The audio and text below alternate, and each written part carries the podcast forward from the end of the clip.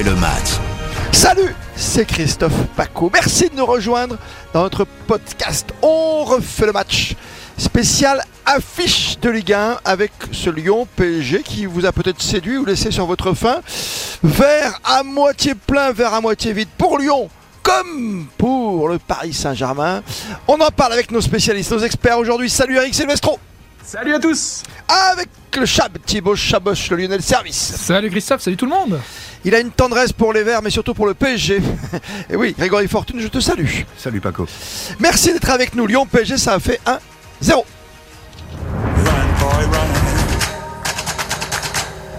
1-0 pour le Paris Saint-Germain. On a presque envie de dire, j'écoutais Eric Silvestro l'autre soir, que c'est une défaite encourageante pour Lyon, donc je donne la parole tout de suite à Thibaut Chaboche. Euh, Je n'aime pas cette, euh, cette phrase, la défaite euh, encourageante. Je, je- non, vraiment, j'aime pas. Non, mais c'est. Oui, oui, oui. Allez, on peut dire que c'est une défaite encourageante si on écoute les discours de, de Peter Boss, si on écoute le- les discours d'Anthony Lopez après match. On- si on veut, on, on a le gros point positif d'hier soir, c'est un Thiago Mendes retrouvé euh, après, après ces deux matchs catastrophiques. Oui. Donc oui, en soi, perdre 1-0 sur le PSG, c'est pas catastrophique. Euh, Il y a la trêve, il y a la trêve là qui, qui va arriver pendant deux semaines. Pourquoi pas Mais euh, le constat, il est là, c'est que ça fait trois défaites de rang. Hier soir, il y a eu un manque cruel de réalisme encore devant. Euh, il y a encore vachement de problèmes. euh, il y a encore beaucoup, beaucoup de problèmes à régler. Ouais, ouais, ouais. D'accord, on l'a vu qu'Eric Silvestro, on en parlait dimanche dernier déjà. Quand tu vois le match de Lyon à Monaco, tu te dis que tu passes à côté de plein d'occasions, quoi. hein. Oui, mais parce qu'à Monaco, c'était pas une défaite encourageante déjà? Si, c'est déjà ça. Ah, il me semblait, d'accord. Donc, en fait, là, c'est la défaite encore plus encourageante. mais ça, tu en pensais que euh, Peter c'est- allait passer à la trappe, tu vois C'est le principe de l'Olympique lyonnais, c'est-à-dire qu'à chaque défaite, c'est un peu plus encourageant que la précédente, en fait. Non, mais alors, c'est bien parce que moi, ce que j'ai vu hier, c'est un super Anthony Lopez, mais ça, on le savait déjà que c'était un bon gardien. Ah ouais, Et que sinon, sans Anthony Lopez, et ben, le, PSG, le Lyon aurait pris 3-0. Oui. Euh, un Thiago Mendes, certes très bon sur un match, mais un match euh, et plusieurs mauvais. Euh, J'ai vu un entraîneur qui a inventé un système en 4-4-2, jamais travaillé avant pour jouer contre le PSG. Alors ça, c'est un nouveau concept aussi. Mais ça, c'est beaucoup d'entraîneurs. Toujours, ils tentent Oui, quelque chose quand il faut pas. C'est très bien, c'est très bien. J'ai vu euh, Dembélé et Lacazette qui ont fini par se faire une passe à la 85e minute. Donc euh, voilà, moi je veux bien que tout soit soit très encourageant, mais il faut pas oublier que sans un tout petit peu de suffisance et de maladresse du PSG, ce match ça faisait 3-0 et on n'aurait pas le même discours ce matin. Ah, il y a de la Donc, suffisance. hein, moi, je suis pas raison. spécialement rassuré euh, pour ce qui se passe à l'Olympique Lyonnais.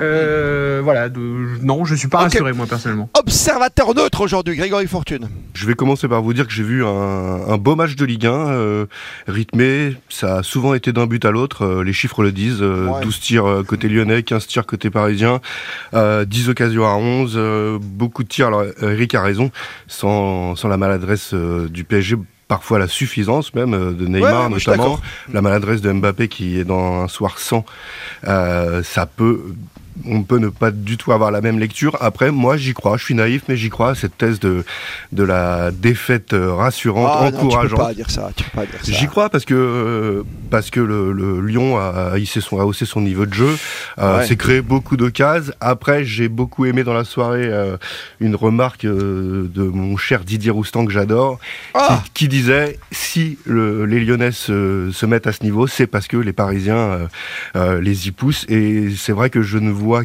je ne vois souvent Ouais. que des matchs de l'OL contre l'OM, contre Paris, contre les Verts.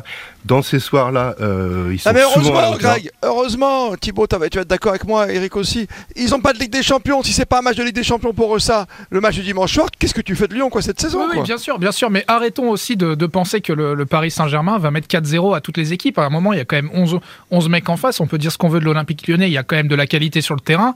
Euh, arrêtons de, de- de penser que, que Paris peut mettre 4-0 à tout le monde, va mettre 4-0 à tout le monde, doit mettre 4-0 à tout le monde. Non, c'est- pas ça le football. Et heureusement pour, euh, heureusement pour la Ligue 1, heureusement pour les spectateurs qui regardent, euh, qui regardent le match, pour les auditeurs qui l'écoutent sur RTL. Donc arrêtons de, de- de tout le temps dire oui, ah mais non, mais au bout de 25 minutes, peut y avoir 3-0. Oui, en effet, au bout de 25 minutes, peut y avoir 3-0. Mais comme dans tous les matchs, euh, il y a des occasions ratées. Si ça fait au fond, le match il est plié.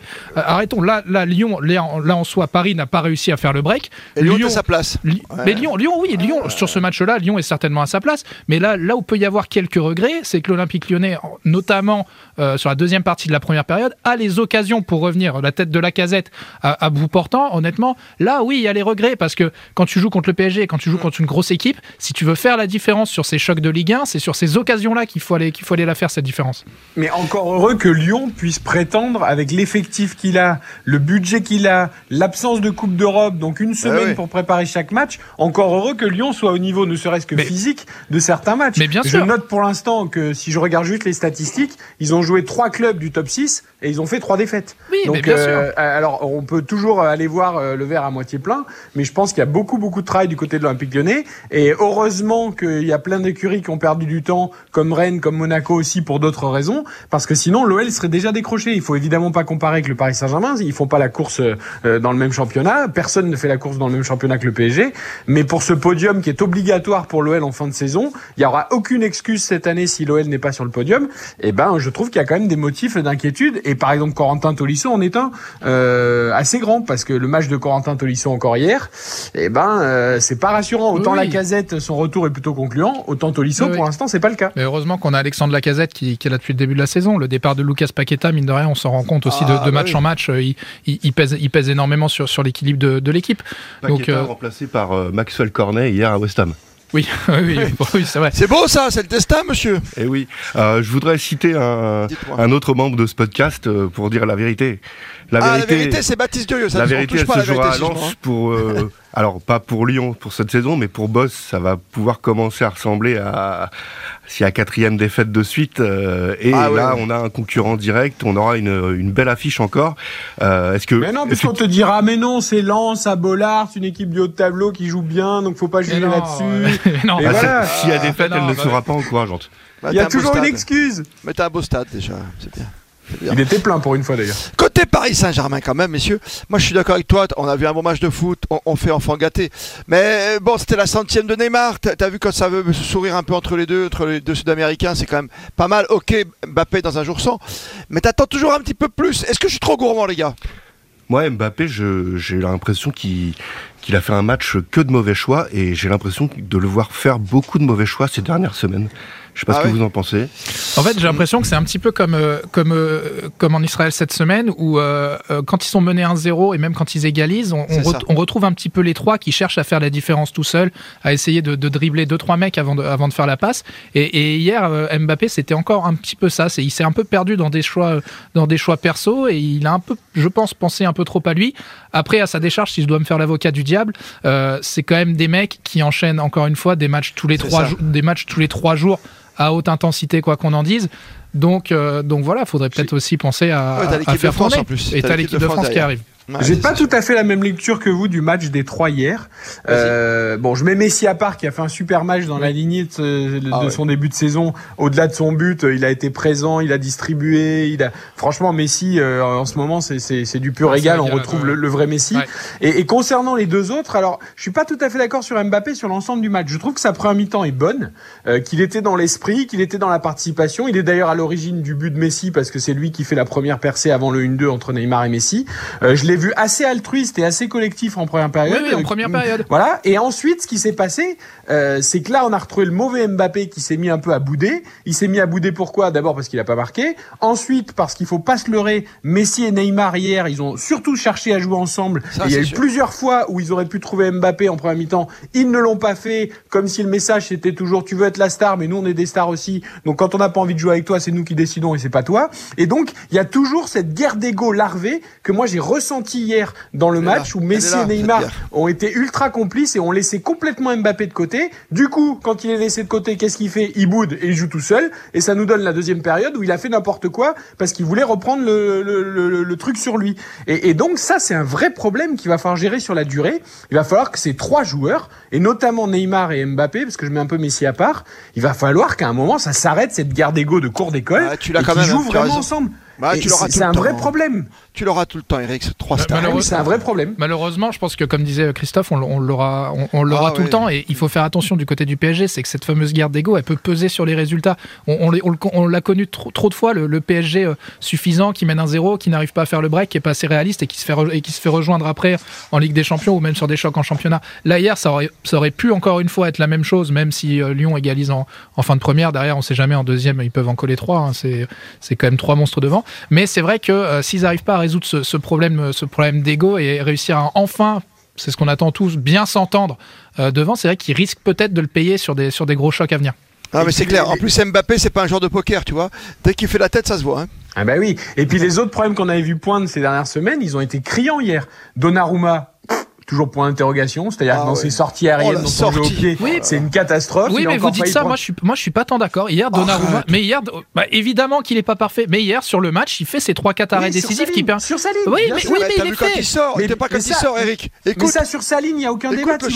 C'est le meilleur gardien du monde sur sa ligne. Le ah problème, c'est que dans ses sorties aériennes, il est toujours aux fraises. Dans ah. son jeu au pied, il est très aléatoire. Il a encore tenté de dribbler un joueur, il a failli se faire prendre le ballon. Et il dégage pas une sérénité euh, en adéquation son titre de meilleur gardien l'année dernière, de d'international et de 1m96. Euh, voilà, donc c'est un vrai problème. Ensuite, les latéraux, euh, les pistons, Hakimi et Mendes. On a voulu mettre ce système à 3 exprès pour les pistons, ce qui est très bien. Sauf que les trois autres devant ne servent jamais les pistons. Ils font 50 000 appels sur le côté et on va toujours dans l'axe et ils sont jamais servis. Donc c'est un autre problème. Dernier problème, Vitinha Verratti, c'est fantastique, ah mais Vitinha hier il a dû souffler parce qu'il était cramé. Et Verratti à l'arrivée, qu'est-ce qu'il fait? Il a failli se blesser. Et, qu'est-ce qu'on fait avec le turnover du milieu? Euh, franchement, il y a encore beaucoup de questions sur ce Paris ah, Saint-Germain. Ah, heureusement, heureusement, t'as la trêve, tu vois ce que je veux dire pour pour, pour le PSG, hein, pas pour les internationaux, mais t'as quand même la trêve pour le club, tu vois.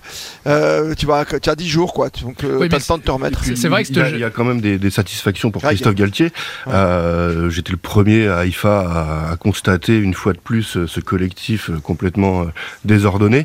Hier, en première période, j'ai trouvé ça plutôt rassurant et notamment euh, cette action qui amène le but, 22 passes.